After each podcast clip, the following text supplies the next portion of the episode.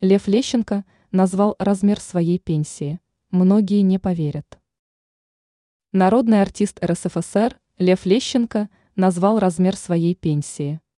По словам певца, его пенсия составляет 30 тысяч рублей. Такую цифру Лещенко озвучил в беседе с московским комсомольцем. Что сказал Лещенко о своей пенсии? Артист отметил, что не любит говорить на эту тему. Для заслуженных людей моя пенсия мизерная. 30 тысяч я получаю, заявил певец, добавив, что на одну пенсию прожить не смог бы. Лещенко также сообщил, что размер пенсии его супруги еще меньше. Она получает 12 тысяч. Или 8 тысяч. Забыл точную сумму, рассказал он.